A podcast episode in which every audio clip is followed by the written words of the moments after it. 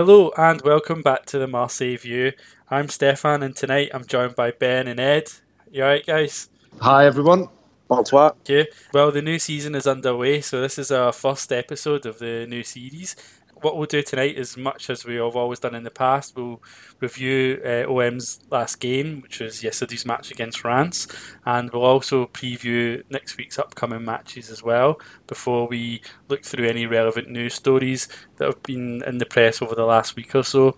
Um, as it's still the summer transfer period as well, we'll also have a discussion around uh, Mercato and look through any of the recent rumours regarding departures and arrivals. So, um, thinking about our first item of the agenda tonight, um, yesterday uh, Marseille opened the Ligue one season against Reims at home at the Stade Velodrome and um, were defeated two nothing.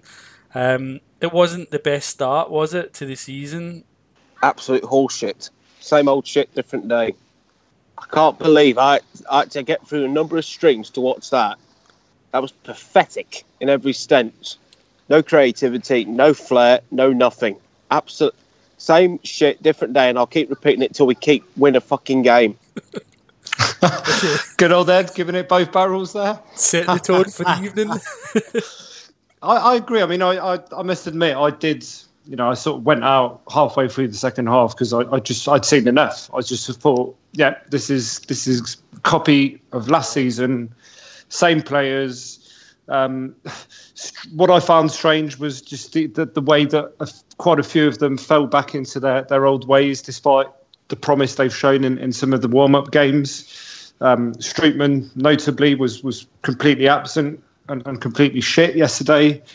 And then, um, yeah, surprisingly, Amavi was was one of the most decent performers, which you'd never expect us to say, but he was. Um, I think the whole right flank of the team let us down massively yeah. yesterday. Sakai had a poor game. Radonjić was was just completely running around like a headless chicken and trying to go through players by himself as he as he did last season.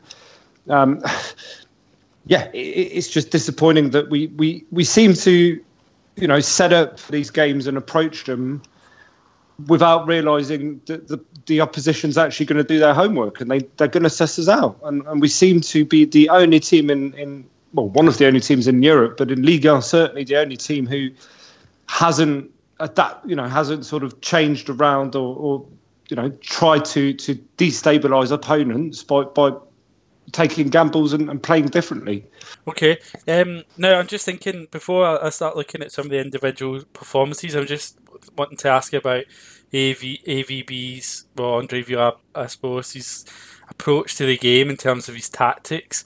Um, we went into the game playing what, well, what looked like with the intention of trying to play possession football, um, and probably quite you know quite a slow pace of like building up our, our gameplay. And I don't know, I, I don't know if you guys felt this way, but I felt that that kind of fell into the traps of of Reims and, and just generally Ligue one style of football, and we were getting hit in the counter attack with pace and power.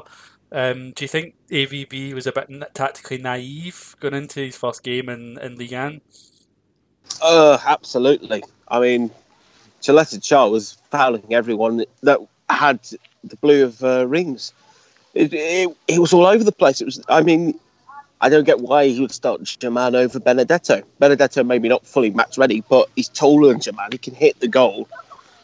Uh I, I think he was clueless. But uh, I think Villas-Boas is Rudy Garcia incar- reincarnated. Oh, Jesus, after that mate. Performance.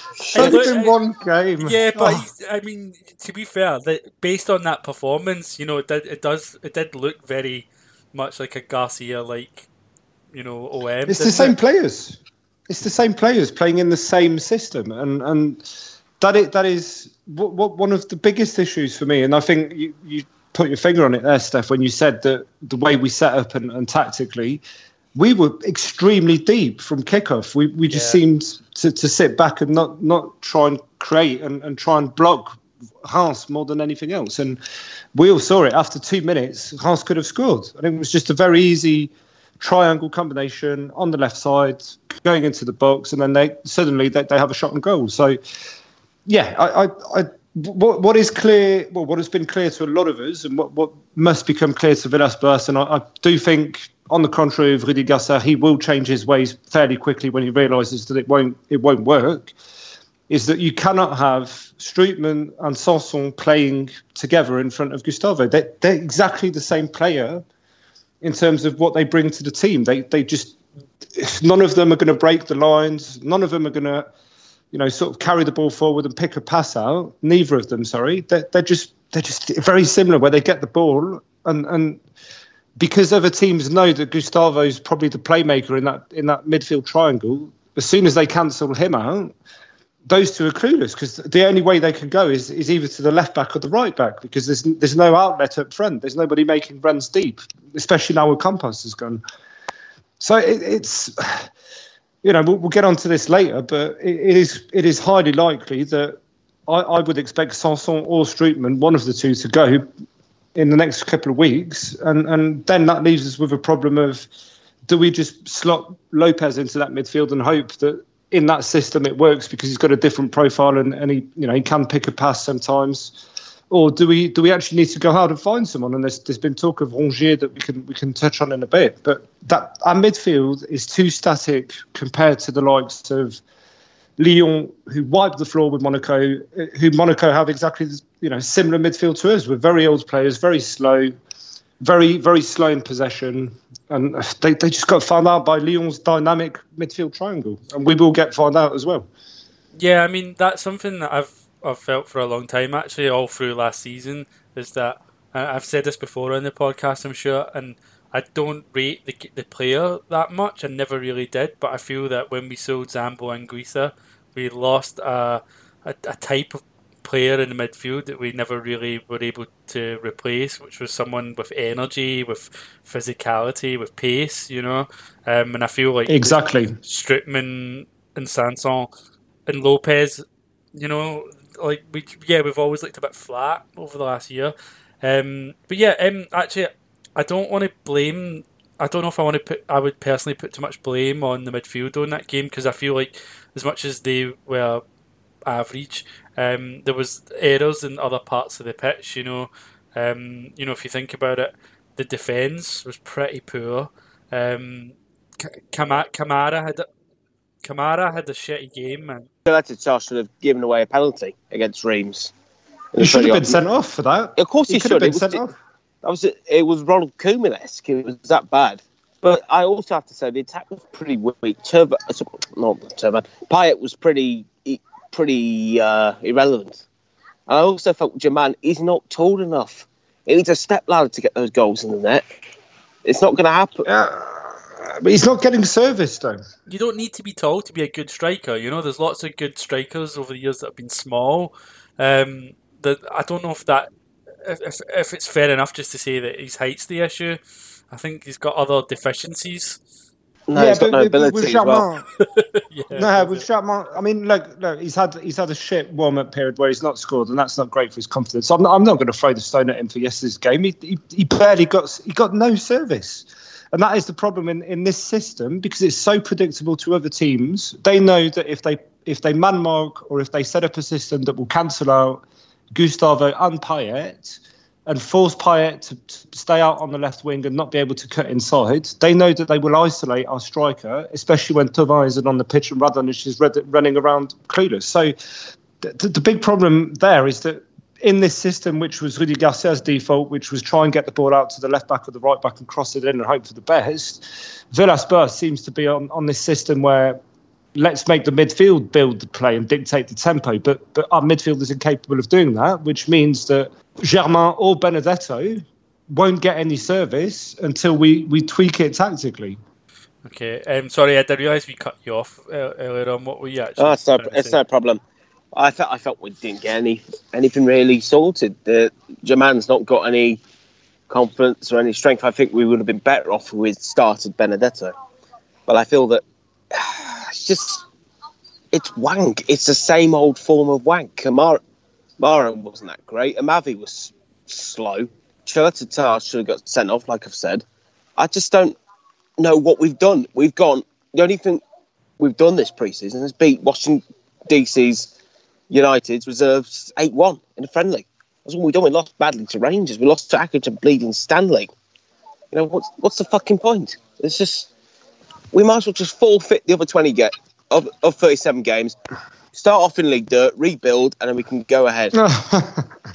This that the feeling that I had last night was, you know, I feel like McCourt needs to sell the club. We need to buy, sell all the players, start over again. I felt um, I felt really, you know, negative, really defeatist about it. Um, I mean, I haven't slept on it. I'm, I don't know if I think it's as extreme as that, but yeah, I kind of, I, I know what you're saying, Ed. I kind of feel like there's, you know, we're, we're still dealing with the problems from last season, or the problems for the last two, three seasons, and it feels like we need to wash our hands of all that and start again in some ways, because I, I don't know, there's just this negativity to still still there, even though we've changed the coach. We, ju- you know, when we were on the pitch, we just saw them. We're just so like lackluster, played so lethargic. lethargic. Yeah, lethargic. Yep. It, it, it just don't it don't look right, does it? It don't look. It, they're not they're not playing to the level they need to be, and they're not showing the enthusiasm.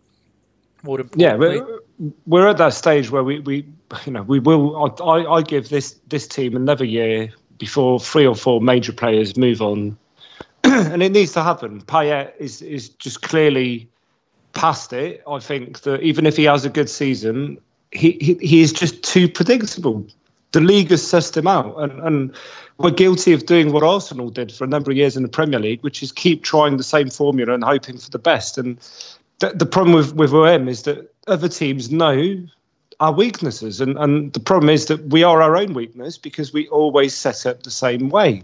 And until that changes, and until we try something new or we bring different profiles into this team, we are going to see the same results. Um, actually, just I wanted to talk about um, one aspect to the, the team that you you mentioned already, um, Ben, um, earlier on, which was about the right side. It looked like Sakai was getting caught out a lot down that, that the, um, our right-hand side and by their left winger and attacker, and I don't know, it made me think, you know, I don't know if it was entirely his fault or if it was because he was getting expo- left exposed from Radonjić, but it made me think really about whether or not we sometimes are too obsessed with Amavi's faults on the left, that maybe we need to consider upgrading on the right as well. It's harsh on Sakai. I think yesterday was, was one of his worst O M games. You know, it's easy. It's quite, let's be honest about it. He, he didn't play well, and yeah, the, the whole team didn't play well, but he particularly had a bad day. Um, but no, it's, we, we, this is a guy we were talking about back in June and saying he was he was contender for player of the season last year, and true. I think he'll bounce back and he will be consistent, and we'll see Sakai again. But once a, a key strength of, of his is is his partnership with Thauvin, where they, they play off each other and they run off each other, and they're, they're quite good at combining on that right side. And you know, he's got to adapt to Radonjić. I think that's the first time Radonjić played out on the right. To be honest, he usually plays out on the left, doesn't he? Yeah, that's true. I mean, it might not be might not be his best position, perhaps, but yeah, it's just thinking about Radonjić as well, actually, because we were a bit more, we were quite excited about him after pre-season because he had a few good games or a few good moments. More, um, he didn't, he really didn't live up to expectation at all yesterday, did he? And he he's kind of seemed to be exactly where he was last season. Yeah, yeah, yeah, yeah. Very dis- it's just a bit disappointing. Just disappointing. He didn't. He got getting caught out every. Every time he touched the ball, he was getting caught up by Reims. I mean, the guy's got, we know he's got exquisite, exquisite pace. We know he's talented, but after yesterday's performance, it was, it was crap. Everything, it just didn't, everything he touched, he screwed.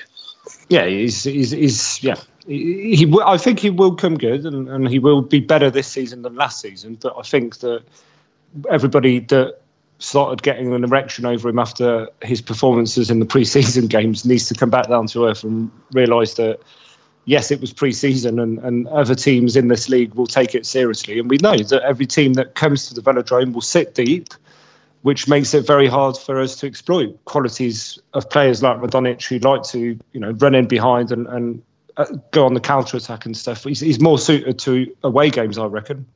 I would hope so. I would hope so. He's got the pace, isn't he, to hit in the counter-attack, yeah. But, yeah, I don't know, I just feel like he's, his touch and his decision-making lets him down in his decision-making. Sorry, he's often very poor. Um, so he's got so much to improve in his game that I, I, I just... I know it's only the first game of the season, but I do worry whether or not he's really going to ever improve enough to be at the level, to be in, you know, a, a realistic option in our first team? Well, he's someone's going to have to step up because, you know, we'll, we'll touch on this later, later on, but let's face it, it seems like we're not getting anyone else in, so someone is going to have to step up.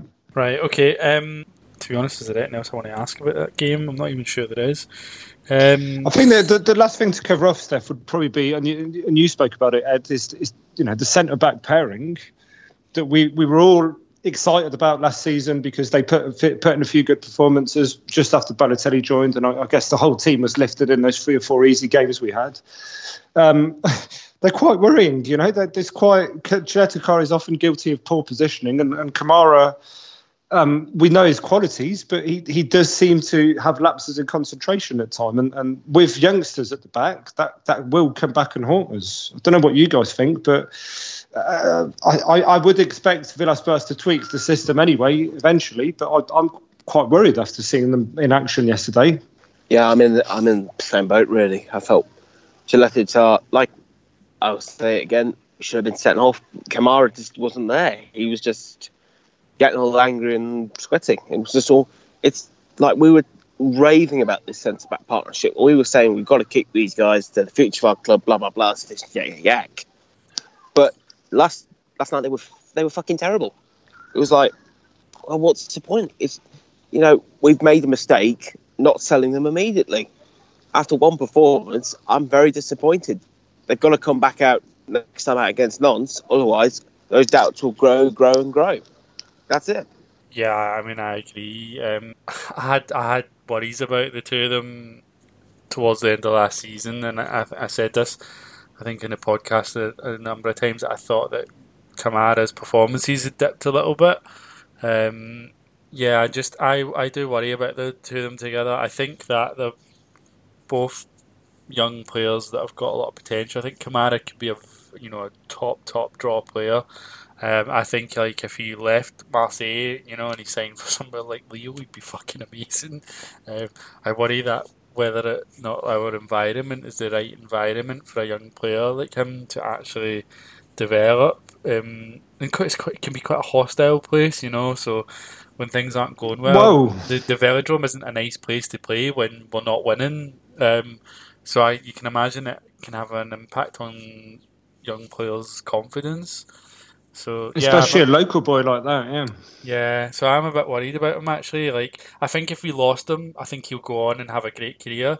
But I mean, obviously, I'd rather we kept him, and he has that great career with us. But my worry is that with us, he might actually um, degress. Um, yeah. Well, uh, yeah, the, the big the big consideration with Kamara right now is that he's only got a year left on his, his current contract, and negotiations to extend that seem to be at a standstill for now. Whilst whilst people were quite optimistic at the start of the summer, the recent recent noises coming out are that he's you know he's thinking it over and, and considering his options. So that is that is worrying for us as a club, but it's also worrying to think how that may play on his head in in if he does end up going next week or in three weeks, he, you know, it may it may be a big stress factor for him between now and then.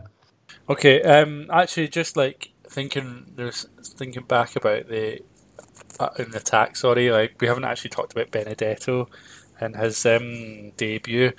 Um, I mean, it was, he he we didn't really get to see a lot of him, did we? But it wasn't.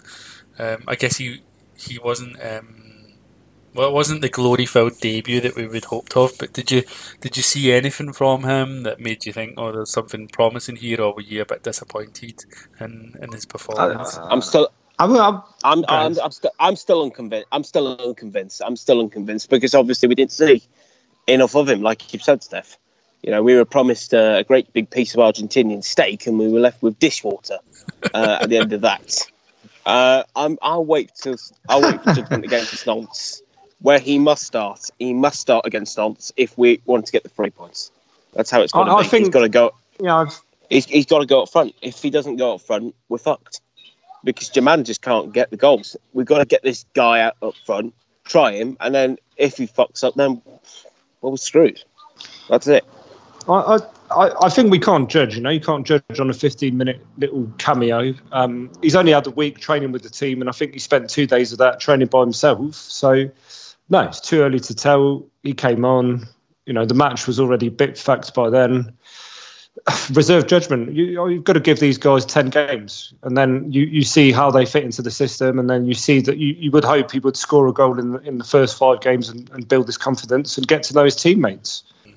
Yeah, um, I agree. I mean, it's it's not enough to judge him on uh, um, when the, what, thirty minutes or something he must have played, um, if even that, um, twenty minutes. But um, personally, like, I was... I had reservations about his signing anyway. He wasn't a player that I knew an awful lot about. When I checked him out, I thought he looked okay. Um, I'm just not sure he's right for the project. Um, I worry that he's going to take a long time to adapt to European football, to French football. Um, I think I'm. I'm not sure that stylistically he's the right player that we needed, and I'm. I'm not sure that I would have wanted to spend fifteen million euros on him, and at twenty-nine years old. So I, I. My worry is that he could end up being a, a big flop. But I'm not basing that on yesterday's performance. I feel like that's not fair. Um, I hope that he comes good, and you know, he turns out to be the sort of cult hero that we we need in attack, you know, someone a bit like Gignac-esque, actually, I'm hoping, you know. Um, yeah, hopefully. But, um, yeah, um, I do have worries. I feel like the, there's a lot of things counting against him. Um, I feel like there's a lot of signs that it could it could be a, a bad move um, for the club, but we'll see. We'll see. I mean, I, well, just, I mean, just to, well, just I mean, to compare...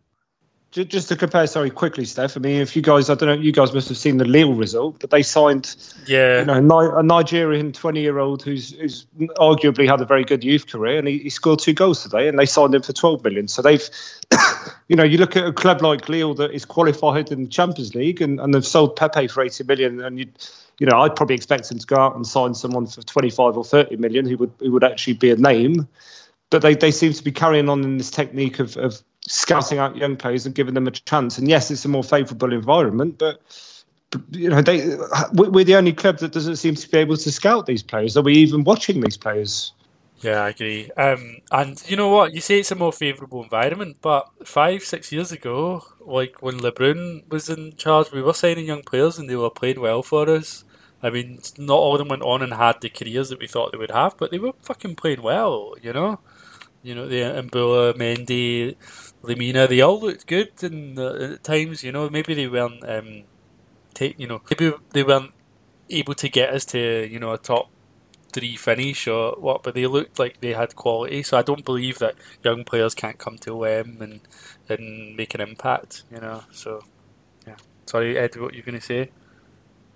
Uh, well, after after that, I wouldn't come to the Villa if I was a young player, but I mean, what is our scouting policy? Go on YouTube and just type in random players and just say goals and highlights.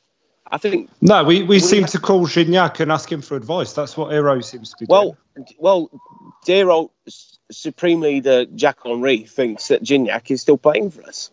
I mean, this is how clueless this guy is. He still thinks that player who left us four or five years ago is still playing for us. Gignac probably technically has got one of those, uh, an ego job where he works for our scouting network in South America or something, for fuck's yeah. sake. It's, it's ridiculous. Like, he, he just probably laughs his head off when he get, recommends a player. I recommend you this, I recommend you this. Oh, they turned out to be shit. Oh, dear. Well, at least we didn't say... At least we didn't say Andy the law. Well, at least we didn't sign Andre Silva. I've been absolutely fucking wasted if we'd signed Andre Silva. Really? Why? Well, we'll see. He was we'll shit. See. He was shit at Milan. He'll be shit anywhere he goes. Well, we'll see. Yeah, maybe. He won't, if he can't, if he can't crack it the San Siro, he won't crack it the Velodrome. End of. Maybe, I don't know. Yeah, yeah. Um, actually, just thinking about um, that attack anyway. So, like, you know, we're blaming um, Germain earlier on. We didn't see much of Benedetto, um, but as you know, you guys we, were blaming him. I was defending him. We didn't, you know, we said earlier on that Payet was disappointing. There was a lack of creativity. Um, we're missing Thauvin actually down the right, um, and I think if you remember when you know the chips were down in the second half, what who we brought on was Bouna Sarr on the right wing to replace Radonjić, right? Um, personally, I feel that there's a real lack of creative options in the squad, and I thought I felt like there was last season as well, because Ocampos isn't that kind of player either, you know. Um, he's not. I, I don't really consider him a creative player. He was more of a sort of a worker, runner. Um, I don't like Bouna Sarr at all. I've I've told you that before. I think he's very average. Um, I personally feel that since um, Garcia got was um, came to the club, he removed some of the creative elements from the team. We had a at the time when he first came in, we had a lot of creative attacking midfield options. Um, you know, so we had Thauvin, we brought in, we brought Payet back, we had um, Alessandrini, we had Cabela. Um, you know, they're not world class players, but they were, you know, on their day, they're players that can create chances. You know, they can whip crosses in, they can dribble, they can beat their man, they can make through passes. Um, do you do you agree that that's that we're missing that kind of um, those kind of profiles from the squad now, or do you feel that like we have that with, you know, with the, the personnel that we've got? Yeah, well, Bouna Sarr's going off like a manky trapezian. Uh, you can't get a good performance from this guy. I don't. I don't think we signed well. I thought it was a mistake to get rid of Alessandrini, and get it was a mistake to get wrong get rid of Cabela in the first place. And the thing is, we haven't replaced them properly. We just look at uh, we just look at players. We think, can they be good for six months? And then they do good six months, and then the other six months are shit, and then we're left with them because no one will sign them. You know, the club is in a state where it's like a rent-a-car business. You know, they look good for the next six months and then they're smashed up, the doors are hanging off, the headlamps are gone missing, and there's bird shit all over the windscreen. This is the kind of policy we have with signing of players. There's nothing good. It's brilliant. I, I well, Ed, Ed, you're spot on, and, and well, to be a little bit more scientific about it, it, it just it just begs belief. Do we have a strategy when we go out and sign players? Because Steph, you're exactly right. Yes, we've lost those players. I wouldn't I wouldn't say I miss Cabela or Alessandrini. I wouldn't go that far. But what I would say is that the players we do have, who we rely on for creativity, They're, they're, they're, they're Payet and Thauvin, and everybody's sussed them out in the league. People know Tauvin's going to cut inside on his left foot and cross or shoot. They know Payet's going to do the same on his right foot or try and go past a couple of players by himself and get get, get tackled and foul him. And we, we just have too many of the same type and profiles of players. They're just all identical, whether it's in midfield or up front. And hopefully Benedetto is different. We'll see. But yeah, we, we uh, again, it, it's funny when th- there was a, a comment that came out today, apparently a, a report from one of the, the, the newspapers, La Provence or someone, saying that we, we've been offered Sofiane Boufal again from Southampton, and, and Villas-Boas thinks that we don't need him because we've got enough creativity. We're like, well, Jesus Christ, mate, are we watching the same games, you know? Yeah, yeah, absolutely. Um, we've got... I mean, I guess we've got the young lad, Luhaji. We might see some of him this season, but we, we don't really know how much he'll be actually drafted into the first team at the moment. Um, I think we'll move on actually from the game. I just want to, I'm just mindful of time, and I'm thinking about, um, you know, giving our thoughts on next week's match. So on Saturday, we're up against Nantes. So I think we're actually at home for that. No, sorry, we're away. Sorry, so we're, we're travelling to Nantes. Um, Nantes, who, who were beaten today, in fact, by Lyon two one. Um, what what are your thoughts for this game, actually? What are you expecting? Are you, are you expecting a, a comeback from O M? Are you expecting us to kind of return from the defeat with, you know, and show, show some eagerness to get a result? Or are you expecting us to, um, well, turn out much the same performance as, as yesterday? I'm expecting, when I open my live score app on Sunday after... Sunday evening, and I look at the league table, I'm going to find the three teams at the bottom. In eighteenth, Bordeaux. In nineteenth, Monaco. And twentieth, O M. We, we will get thrashed by Nantes, as we always do. Fantastic. I don't think we'll get thrashed, but I, I must admit that I, I'm well. I'm very surprised, first of all, that they've got Christian Gourcuff as the manager. And and secondly, he always seems to do us over when he when he feels like it. So that, that does worry me a bit. And in, in recent years, we've we've not had much luck away to Nantes. So no, no. I, I would hope for a draw, and I would, even if we don't win, I just hope there's a there's a significantly improved performance and implication and, and energy from the team. But I'm not very optimistic. Yeah, I think I think we're going to end up losing one nil to Nantes, and we're going to end up walking away from the uh, the bourgeois looking like wankers. That's how it's going to be. Right. Okay. Um, I'm trying, I don't know what I feel. Um, I'm, I so I watched the Lyon Nantes game today. Actually, um, I mean Nantes are just they're not they're not great. You know, they're a, they're an okay team. They don't have a lot up front. Um, they're quite solid defensively, though. I, they've lost a lot of their defenders this summer. Um, I don't know actually. I, I think I'm probably going to say a draw. Yeah, I'll go for a one-one draw for this one.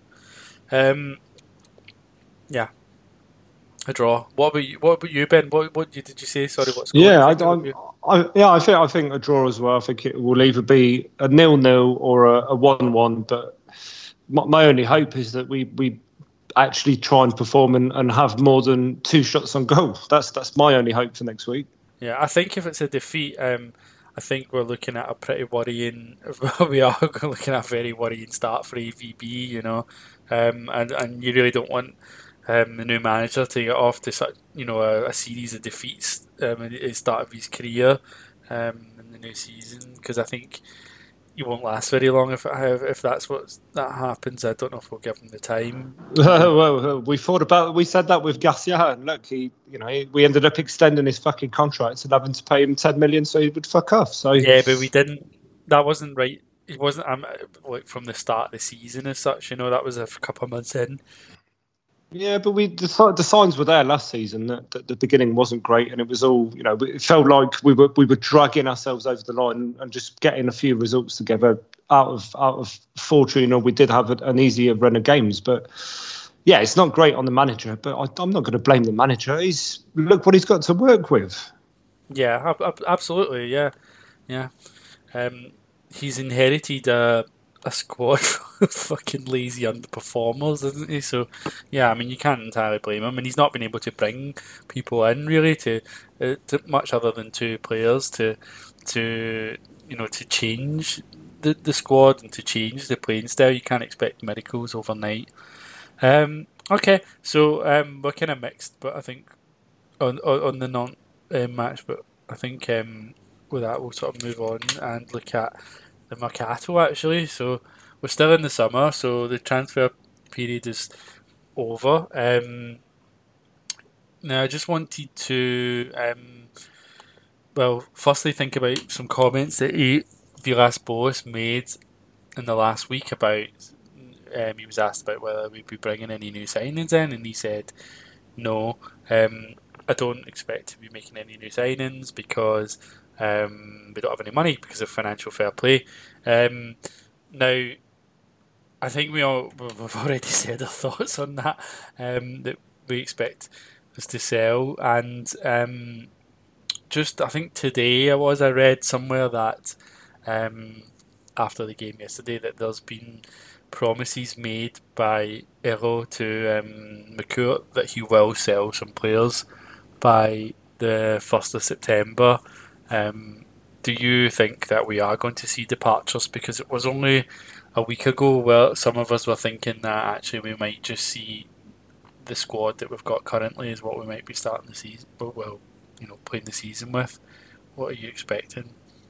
Uh, I'm quite, I'm quite, yeah, I'm quite worried by, by well, wouldn't say worried because I, I'm not surprised by those comments. It's, it's been one in, one out since the start of the window, but. Uh, it, it's it, it's concerning in the sense that what concerns me the most is is I, I, it wouldn't surprise me if that story was true where Zubi and, and Eyraud said, "Oh, get rid of Garcia, we'll fix it. You know, we'll bring some money in, we'll make one big sale."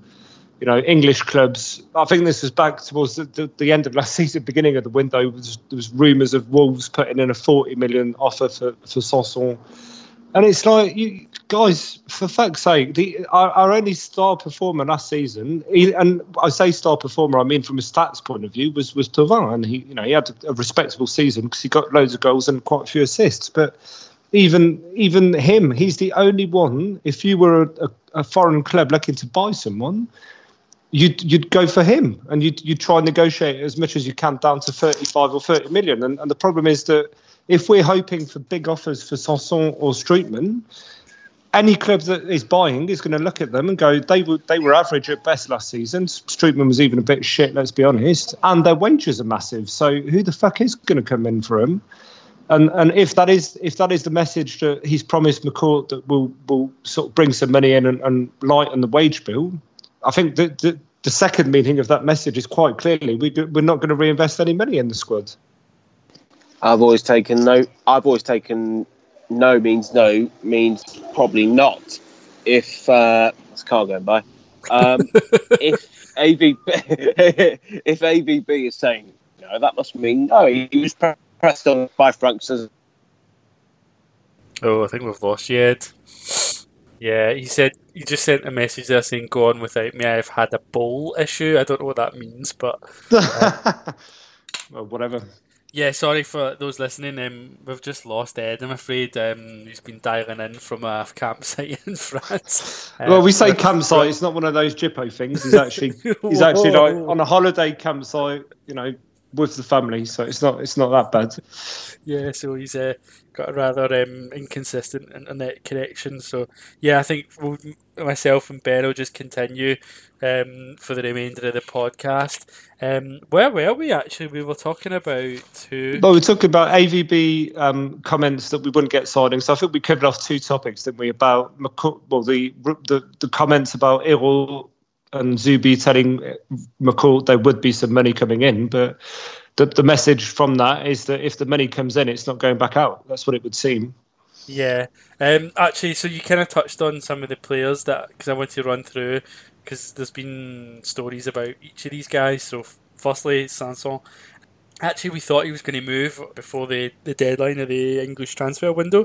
I think there was reports of an offer from, I think, Crystal Palace, and it was deemed uns- insufficient by Marseille. We don't really know the details of the offer, do we? I don't. I didn't really see very much about it. Just some tweets. Um, and there's, yeah, there's been there's there's been one Twitter guy who's been who seems to have been in the know for Marseille this this summer, and he he tweeted apparently that the offer was around the fifteen million mark with with bonus tied in related to performances, which clearly is is. Less well, well, maybe well. I wouldn't say it's bold because it probably reflects the true value of the guy. Let's face it, he's not been great recently, but yeah, it is bold compared to the expectations that the board may have had and, and of selling him for thirty million. That's for sure.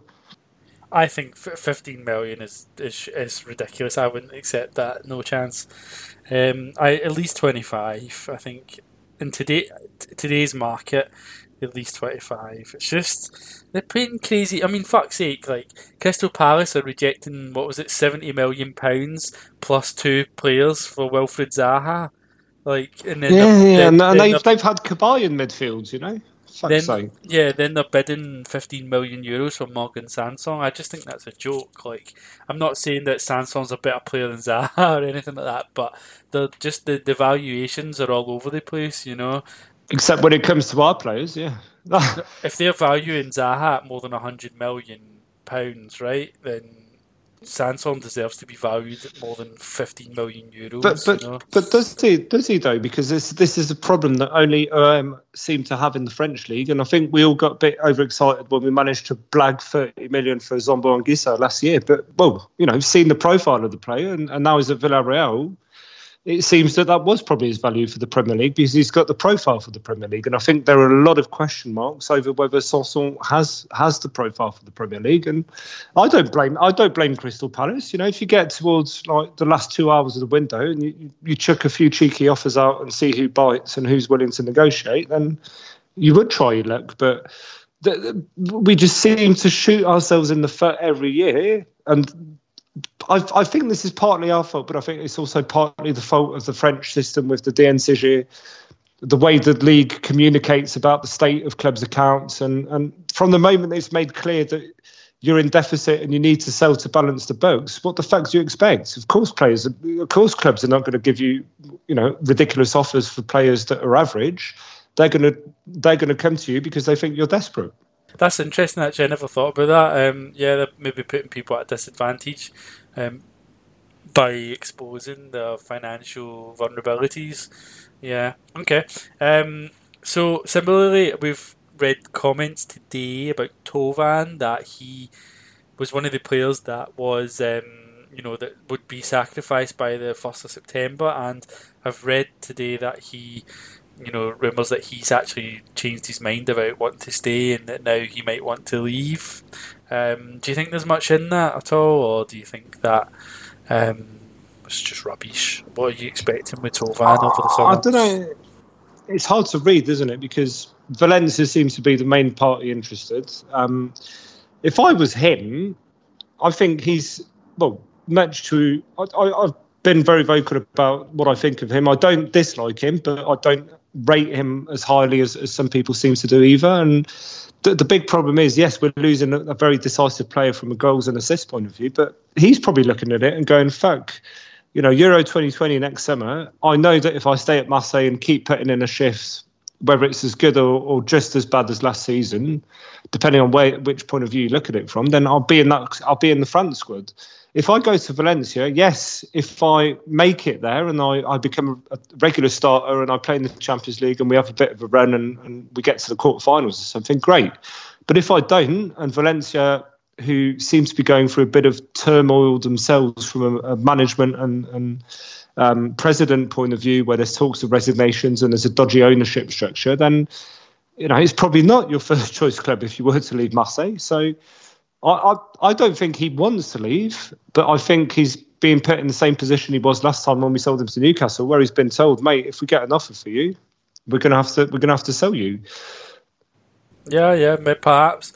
Um, I mean, he, actually, I think he might be, if he's thinking about the European Championships, he's probably better off staying, going to Valencia, because you don't really know what's going exactly. on. Exactly. You don't, Deschamps exactly. as well sometimes. Sometimes he just ignores certain players when they, you know, at certain clubs, and, and other times he doesn't.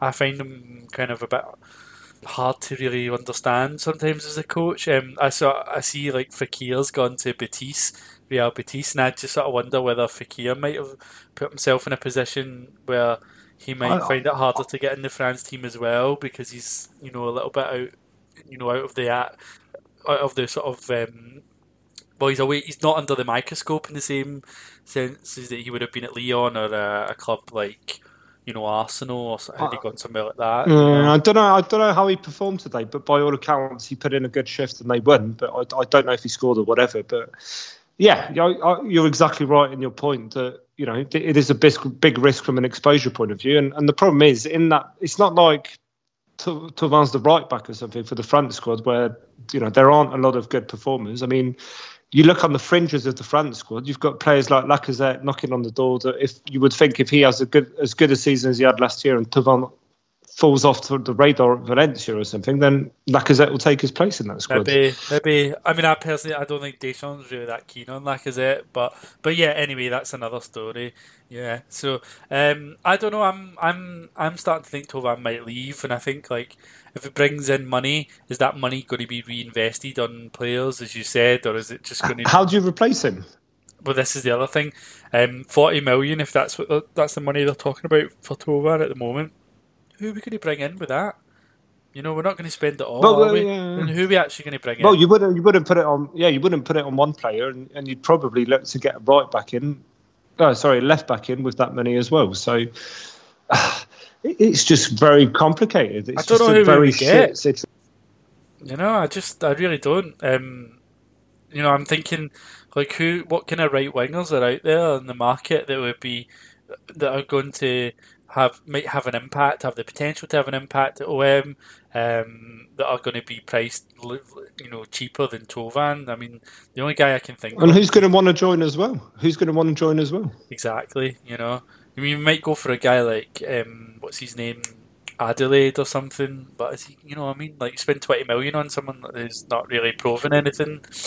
There's, there's, well, know, he, had a, he had a good game. He had a good game yesterday, and I, I, I you know, I've, I've seen Reine Adelaide because I follow Arsenal here. I think he's a good player. I think he's a good player for the French League, and Monaco are on him. But, yeah, the same, the, the, the, we're back to the same old problem where if we...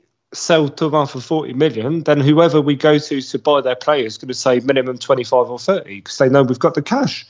Exactly. So that's my, what I was going to say is like someone like Adelaide, they're already asking for like twenty million. If we've just sold, if we went for a player like that, I know we've not been linked with him, but if we did, um, and we sold Thauvin for forty million, they're going to be like, we want twenty-five, or we want, you know, they're going to they're going to push the price up, and we've always had that problem in France as well. It seems like we pay more than everybody else pays. Um, I found so yeah. I don't. I just.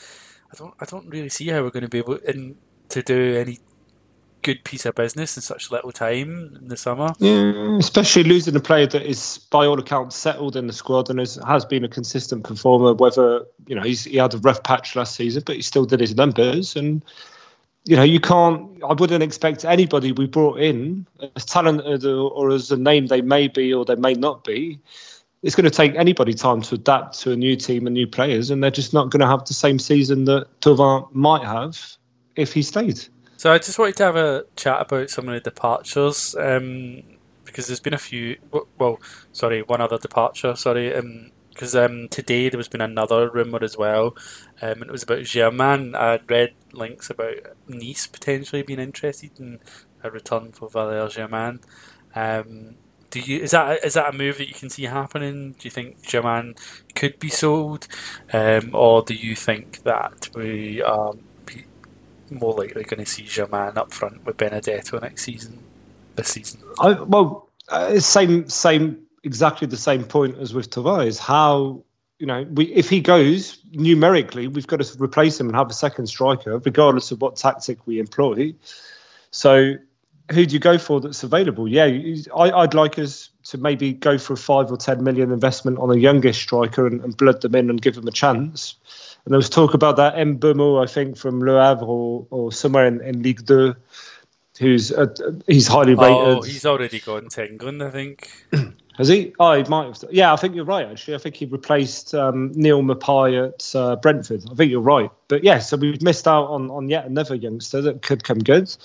So, again, we will need to replace Germain if he goes. Um, I don't want to necessarily see the back of him, but at the same time, he, we know his limitations, and unless we make an effort and A V B adapts his tactics slightly, he, we know that he's just going to be completely isolated up front. And uh, again, the other big unknown is that the status of Nice when this, this takeover does go through.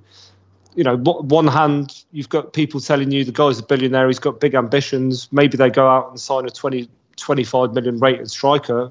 Who knows? But it's just a difficult one to call. I, I, I would like to see him go if we can replace him correctly, but I'm not convinced we will. No worries. Um, so, yeah, just thinking as well about a couple of rumours about arrival. So, although um, Villas-Boas has said that there wouldn't be any signings, Um, that hasn't stopped some of the, the the press like linking us with some names. There's been links in the last twenty-four hours about, I think, Canal Plus, sorry, were the ones that broke the story, are saying that uh, Valentin Rongier of Nantes um, might sign for Marseille in the coming days, possibly because we're expecting maybe Sanson or Strootman to be sold. Um, how do you feel about Rongier? Um, I know we talked about him many months ago. Um, But, you know, over the summer and seeing how things have developed, do you think it's a move that maybe now we might benefit from? Yeah, I think he he if he would, for me, he would replace Sanson pretty well because he's, he's similar age, similar potential, and, and but he is a bit of a different profile. Um, yeah, I'd, I would, I'd like to say, see Rongier if we can get him, and if, if we're actually serious about replacing whoever leaves in midfield. He's a different profile. I, I like the look of him. Yeah, he's quite similar to Lopez, though, is he not? I always, I always thought he's more physical. He's a bit more physical, I think, and I think that he's he's got a bit more explosivity about him. But again, it's you know, it's it's a gamble, and, and then you you know, if you lose a player that, again, is settled in the squad and as shit he is as he is now, maybe Sanson's form improves in three three months or three weeks. So uh, we'll see. We'll see. I, I, I think Rongier is a good option because he's young, and I'd lo- we've only signed, you know, twenty-eight plus year old players so far this window, and, and that wasn't the strategy that was stated three months ago. Absolutely, yeah. Um, okay. Um, I to be honest with Rongier, I don't. I've seen him a few times. I haven't. He's not blowing me away. Like, for example, I watched him today. He wasn't.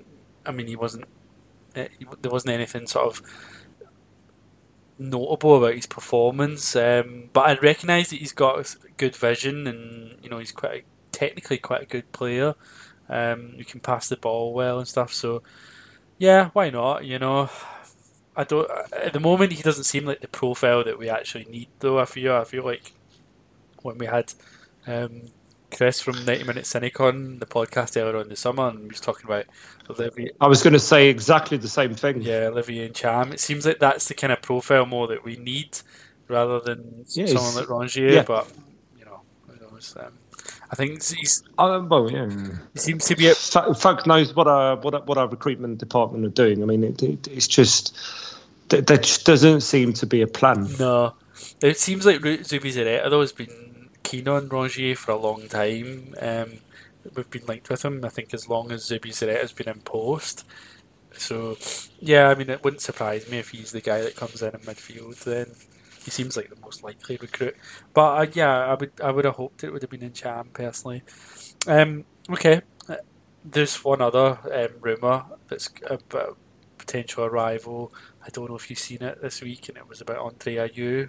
So, sort of former Marseille left winger. Oh, fuck no, fuck no. You know, I mean, we've brought enough of these guys back. It seems like we're getting the old gangs, you know, the old bands back together. We've seen what's happened with Payet, and I think we touched on this with Lucard last time, that I'm I'm worried of, about this just being an old boys' club, and, and you know, Payet and Thauvin being on a bit of a well, Thauvin. I, I say I'm not singling anybody out, but Bouna Sarr and all these French players, that mentality of, you know, we're the boys back in Marseille, let's get back on it, lads, same as before, and it's, you know, it worries me. I want to see new blood. I want to see. I'd rather see players like Strootman who've got a bit of an attitude in terms of kicking people up the backside because they've had a career and they've done well, rather than, than us getting old players back for the sake of it. And and to be fair, though, if you'd have asked me that two years ago, yeah, Ayew is probably one of the ones that I would have said, not in not on the left wing as he was before for us, but in midfield maybe, because, yeah, he's got he's a bit more physical and he is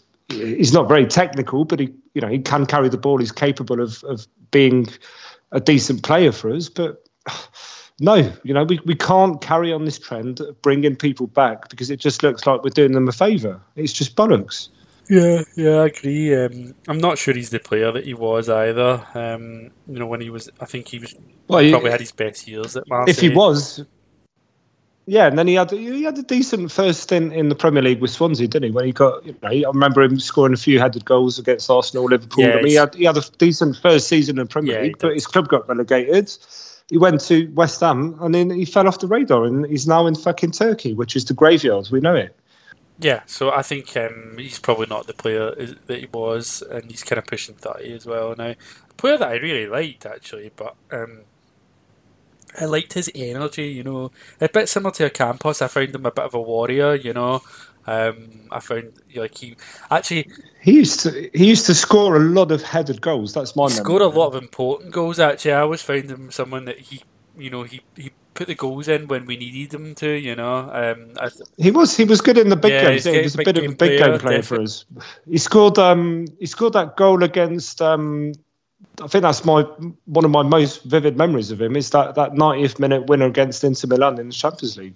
He's at, we've not had anyone for a long time that scores goals in the big games, and we just get hammered every big game. So uh, in that sense, I've, it, I've given up hope in the big games. Yeah, I know a lot, a lot. A lot. I've noticed a lot of people just don't even watch them anymore when we're playing against P S G or Lyon or something because we're expecting the worst. But but yeah, so um, but we, it's it's how crazy how far we've fallen behind all those guys. It, it, it is a bit crazy that it's just the money's been squandered, and now they seem to be covering their arse by telling McCourt, "Oh, we'll sell one player for a lot of money, and then you, you know, we'll, we'll, we won't need you to put any more money in because you can't anyway, and we'll give you some back." But for fuck's sake, you know, if that that, that is not a viable strategy compared to what you're communicating, which is, "Oh, we've got ambitions, we want to do this." It's just, it's you know, the, the, the shoe doesn't fit the foot. It's just completely incoherent.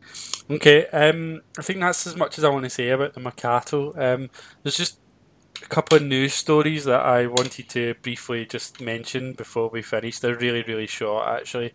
Um, so one of them, we've kind of well, we've already covered on the contact, content, and it was related to, um, well, just some comments. It's not really a news story as such, but we're just thinking about some comments that um, Frank Sozi made after the game yesterday about how um, Marseille players were not, I think he said, they don't, they're not reflecting the values of, of, you know, what it meant to play for Marseille or something, and that they should be, you know, sort of, something along, I think he said something about dying on the pitch or something like that. Um, yeah, yeah, no, I think his his exact words were, we, we used to go on the pitch and the opposing team would, would look at us warming up and no, fuck, we've walked into a volcano here. And then that would, you know, that whole attitude obviously translates across to the, the fans, and the Velodrome was a volcano and people would shit themselves when they had to go away there. Yeah.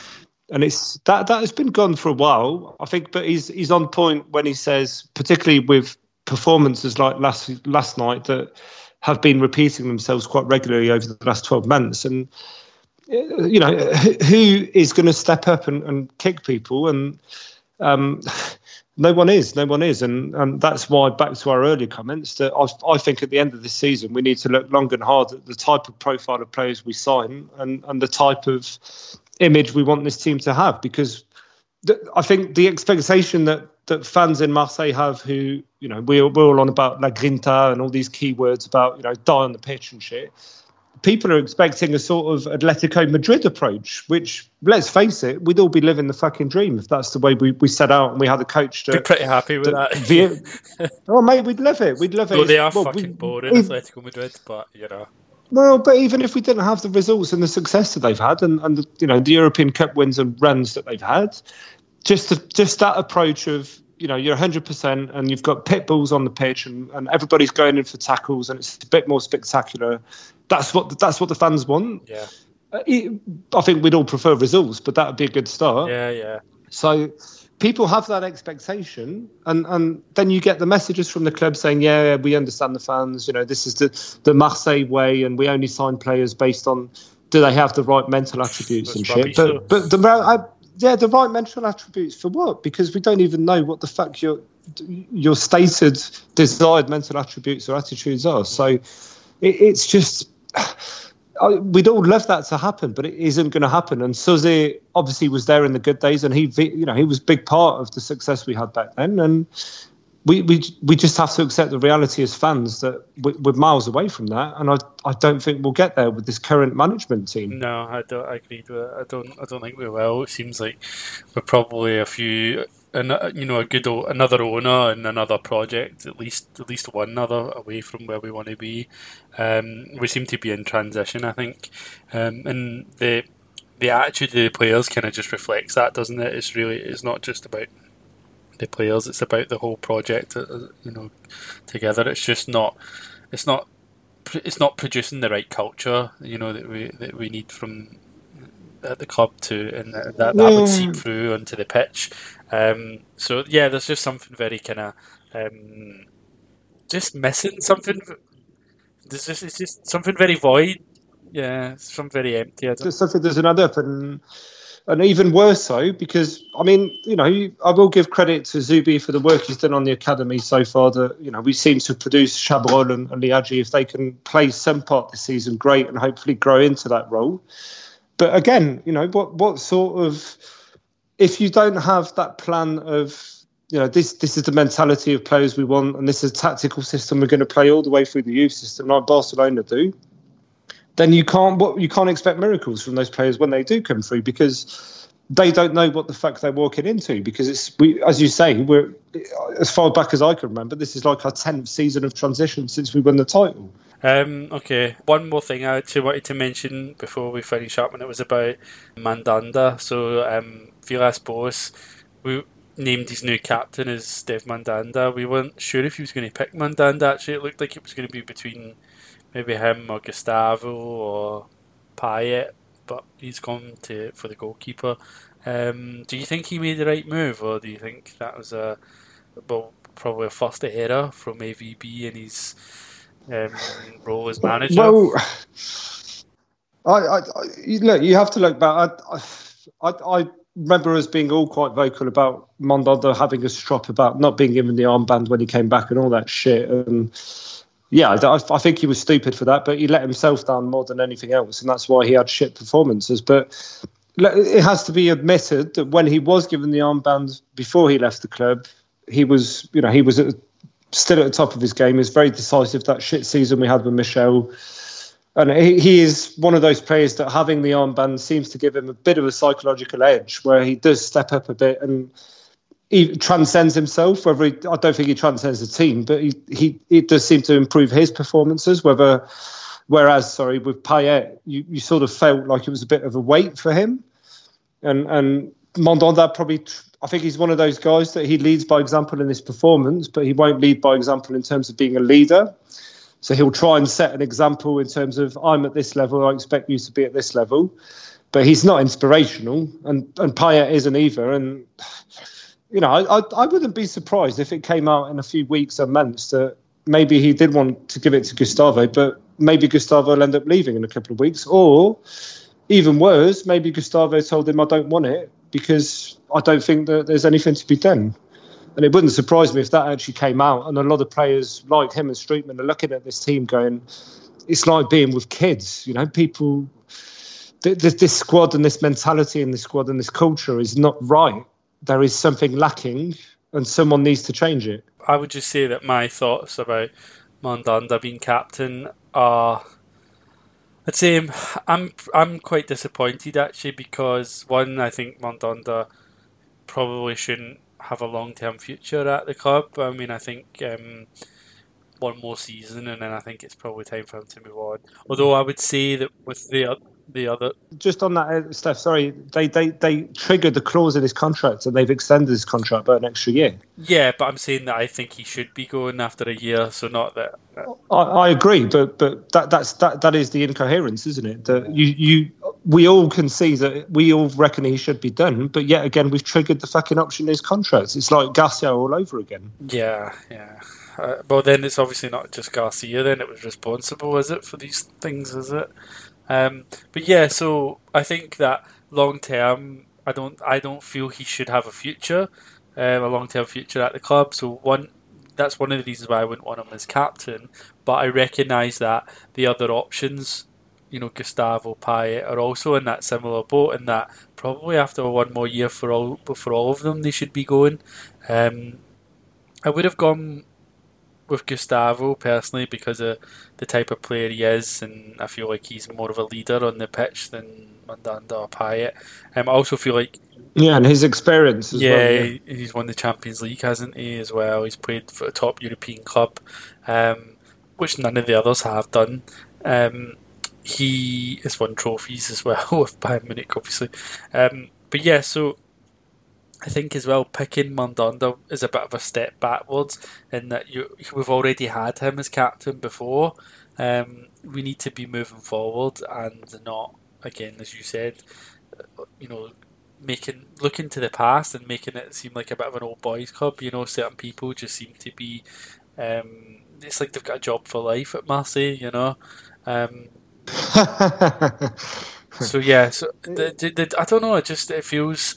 It, it, it, I think it sends it out. It feels like it sent it sends out a lot of the wrong messages for, well, for the club and, you know, for the players as well. There, I just don't think it sets the right examples. So, um, but but but in all honesty, I'd rather see him with the armband than Payet. Yeah, that, that is I, my fi- my final comment. I agree with that. Yeah, I mean, Payet can't even play ninety minutes most of the time. You know, he's like he's he's he's always fucking getting injured and coming on for like twenty minutes, thirty minutes, or he plays after sixty minutes, he's non-existent, you know what I mean?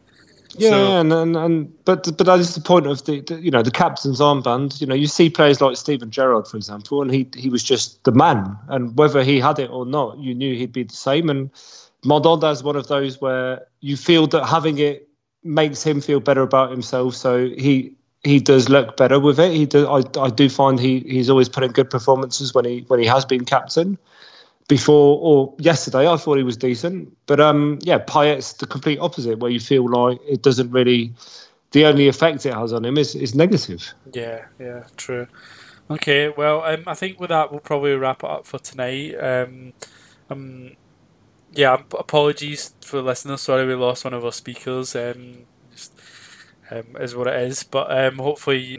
you still enjoyed the podcast. Thanks very much for listening, and thanks very much as well, Ben, for, for taking part.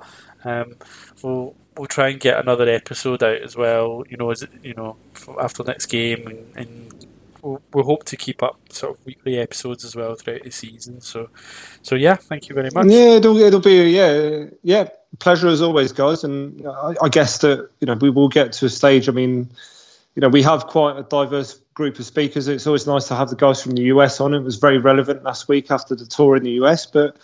You know, if, if anybody that listens regularly wants to give it a go and, and wants to join us and, and contribute, you know, you're more than welcome to put your name forward, guys. Don't be shy. Yeah, definitely. I'd be interested in hearing from people that are interested in getting involved. Absolutely. Because, I mean, at the end of the day, the, the podcast is, you know, is, we're just a fan podcast. So, you know, um, we're not like an exclusive group or anything. So, yeah, any O M fans speak English that, you know, I think they've got. You know, we've got something useful to say and want to take part, and yeah, give us a shout. But yeah, um, I think we'll yeah we'll wrap it up. Yeah, um, thanks very much. And yeah, pleasure. Take care, guys. Thank you, guys. Bye. Good night.